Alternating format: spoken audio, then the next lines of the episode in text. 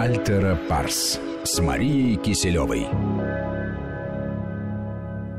Я напоминаю, что в студии Мария Киселева, клинический психолог и кандидат психологических наук. Итак, мы поняли примерно, кто э, берет кредиты, какие есть э, различные э, психотипы должников. Кто-то берет кредиты и не боится, наоборот, считает, что нужно жить здесь и сейчас. А кто-то панически просто боится влезть в эту кабалу. А вот как найти баланс между... Действительно, ведь нет ничего плохого в том, чтобы ну, сейчас Безусловно. купить машину, да, а потом за нее заплатить. Это, в общем-то, не так страшно.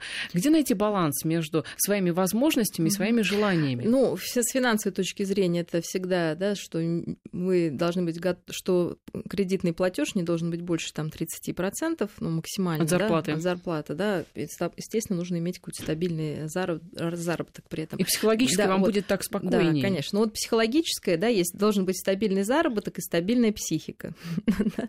То есть вот эти... Вот психику как раз не проверяют у людей, которые берут кредиты. С одной стороны, это может быть импульсивно, импульсивность, да, на одном конце, опять же, то, что мы говорим, человек не может рассчитать, во-первых, что значит импульсивность, ему кажется, что он, ему безумно нужна эта машина, вот просто здесь сейчас хочу, да, он пошел взял кредит. Потом, может, она ему уже расхотелась, а платить-то придется, да, два раза прокатился.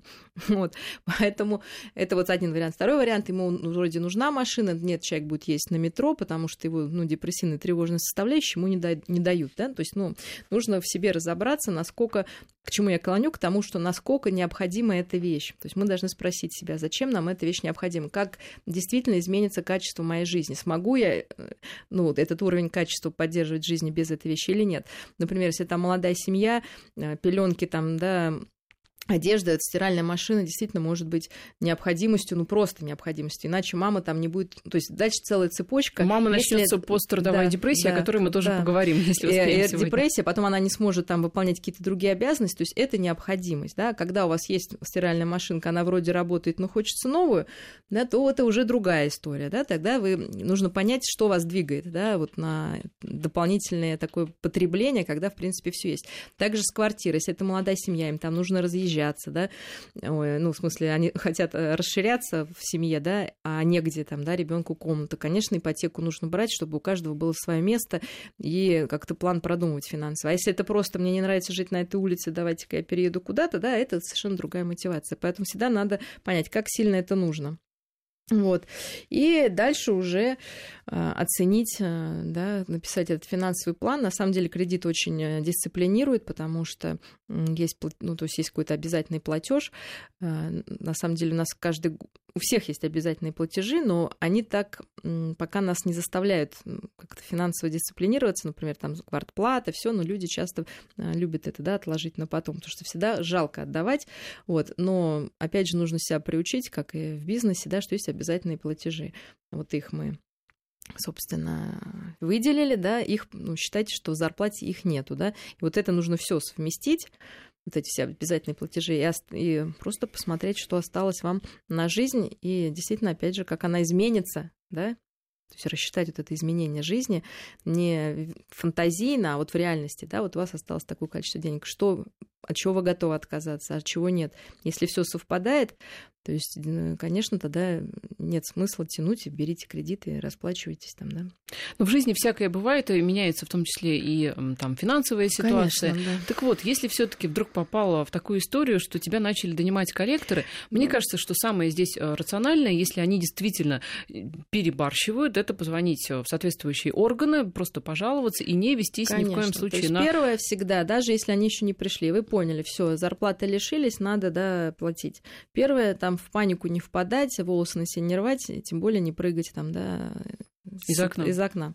Значит, первое, успокоились, это случилось, да, вы не можете расплатиться. Дальше, естественно, если вы относитесь к ответственным людям, просто пойти в банк, сообщить и с ними искать пути решения, да, потому что банк тоже заинтересован хоть когда-то получить эти деньги и не заинтересован никого искать, да, и нужно понять, что там просто это сидят так, ну, люди, исполнители, не стоит на них злиться, и не стоит им жаловаться и вышибать слезу, да, то есть просто официально прийти, и показать. То есть в этой ситуации в любом случае наши эмоции, которые мы признаем, имеем, немножечко мы отставляем, да, для разговора с подружками, там, да, и подушки поплакать, там, кому, у кого что есть. Вот. А в разговоре с финансовыми мы эти эмоции, конечно, не показываем, потому что людям совершенно это неинтересно, им нужно вернуть да, свои деньги. Дальше хороший принцип – это думать, э, где заработать, а не где взять, потому что сразу люди думают, где взять. Да? Ну, как бы ты возьмешь в другом месте, а все равно ты это не покроешь. То есть тебе нужно думать, как заработать. Конечно, ты можешь где-то перехватить, но основная мысль и, да, такая должна да, проходить. это ценный совет. Да, где заработать. Да? То есть вы должны быстро искать работу, а не просто где перехватить. То есть можно это совмещать, ну понятно, да. И дальше э, многие вот такие тревожные, гиперответственные люди все начинают продавать, избавляться, остаются без квартиры, без всего, при этом часто даже не могут, не, ну, может быть, этого недостаточно, чтобы решить проблему, и, в общем, вообще, да, какая-то безвыходная ситуация, там все продал, и, и нужное, и ненужное, да, и кредит не оплатил, и действительно, ну, страшно становится. Поэтому нет смысла продавать все, да, тем более, если это не решает проблему. Нужно определиться, что вам нужно там для жизни, действительно, от чего-то, наверное, можно отказаться. Вот. И вот опять же я говорю, что не нужно, когда к вам приходят эти даже коллекторы или просто банк, не нужно никому ничего объяснять. Да? То есть людям это совершенно неинтересно, ваши проблемы. Да? То есть оправдываться, что тратить на это время свое чужое. Поэтому, собственно, какой-то должен быть такой анализ. А что касается коллекторов, мы должны тоже, да, то есть юридически понимать их права, и, безусловно, какими методами да, пользуются коллекторы. Насколько я вот тоже собирала информацию психологическое, конечно, это давление. Коллектор это чисто психологическое давление. Абсолютно, это досудебное. То есть здесь как бы у кого психика крепче. Причем, знаете, мне кажется, что там набирают каких-то определенных людей. Вот я читала там одну историю. А, был коллектором бывший а, сотрудник правоохранительных органов. Понятное дело, что да, там соответствующая закалка психологическая, то есть человек с, наверное, непробиваемой психикой, который как раз может... А, ну, искаженной угу. психикой, да? Абсолютно, то есть это обученные да. грубияны, мы должны понять. Да, да, обученные абсолютно грубияны, точно. да? Они этому обучились, и мы их не перегрубим, понимаете? И не, ну, и не нужно пытаться пытаться да, этого и поэтому делать. не нужно пытаться это делать. Как не спорьте с подростком, так нет смысла спорить. Поэтому нужно спокойно, опять же, понимать, что на вас оказывается психологическое давление. Да? Вы узнаете легко давить, когда ты не знаком, да, там по телефону что-то такое. Узнаю фамилию, имя, отчество, там номер как говорится, удостоверение, да, на каких основаниях. Если нет, ну, к сожалению, значит, просто человек не хочет, да, давать данные, мы просто не общаемся. Ну, отключаем телефон, что делать, да, меняем номер, там, приходится, наверное, и так иногда, да, действовать. Второе, можно записать и предупредить, ну, и записать, это два разных, да, варианта, что вы будете записывать телефон на диктофон, разговор этот, соответственно, это вам пригодится как доказательство а, в случае действительно угрозы, там, жизни или имуществу. Вот, и иногда тоже этого бывает достаточно. Всегда всегда проверять документы, да, с какого перепуга эти люди вообще с вас что-то требуют. То есть, понимаете, если вот э, это очень сложно, когда на тебя давят, да, специально обученные грубияны. То есть это ну, на самом деле тяжело.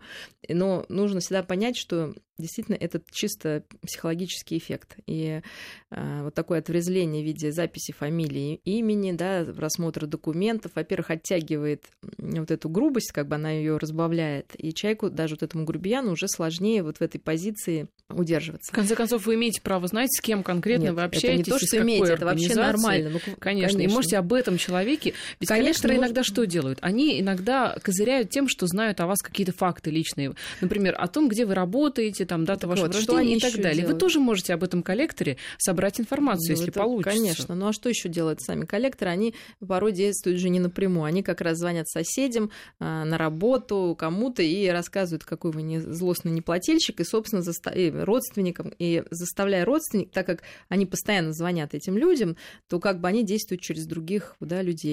Здесь тоже важно э, объяснить своему окружению, если так случилось, ну, реальность показать, что да, я должен, я это решу, ну, как-то, собственно, э, ситуацию разрулить.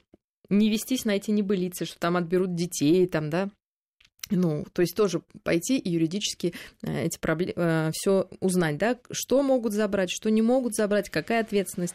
Но лучше это сделать до, да, договориться с банком, мы уже говорили.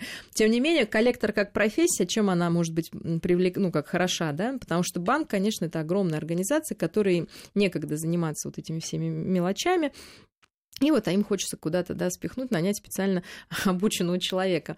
А, вот, к сожалению, чаще грубияна. Хотя на самом деле, а, какие функции у коллектора, это напомнить. Да? Бывает, что ну, назовем так, что человек забыл. Да, ну, мне кажется, выбить долг функции это Нет, вот на самом деле, да, сначала. То есть, что он должен делать? Пункт напомнить, сказать, что у вас долг. Второе, объяснить действительно ответственность. да, нормальную юридическую ответственность, не то, что я тебе спалю дом там, да, а ответственность, что если вы не оплатите, то вам придется вот это, это, потому что люди иногда действительно сами боятся пойти в банк, и нормальный, обученный человек может это им, наоборот, в вежливой форме объяснить. А дальше самое главное найти пути решения да, вот прийти, и то, что мы с вами говорили, сказали, вот это можно продать, здесь ты можешь, там, пойди там на работу, составить вот этот план, и тогда это, и потом, естественно, отслеживать его выполнение. И долг будет решен, и человеку самому, заемщику будет намного проще, потому что он вот в этой панике, может быть, не может сообразить, да, как это делать. Ну и банк получил свое, и коллектор остался специально обученным вежливым, да, вежливые люди. Вот мне тоже кажется, что это не очень эффективно, ведь человеку, у которого долг, ему нужно собраться с мыслями и подумать, а Конечно. а что сделать. А то здесь вы его наоборот, психологически психологически что деморализуете, да, абсолютно, конечно. да. То есть, ну, и надеясь на то, что в этой панике человек вот все, как я говорю, продаст там, да, все, что нужно и не нужно, и в итоге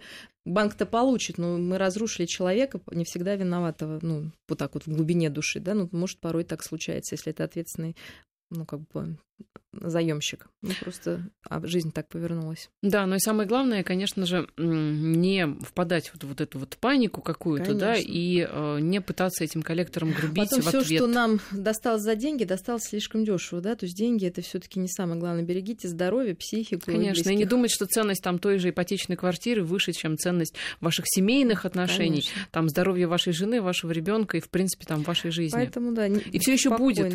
Да. Ну что, у нас сейчас э, пауза на короткие новости. Я напоминаю, что в студии Мария Киселева, клинический психолог и кандидат психологических наук. Через пару минут продолжим. Альтера Парс.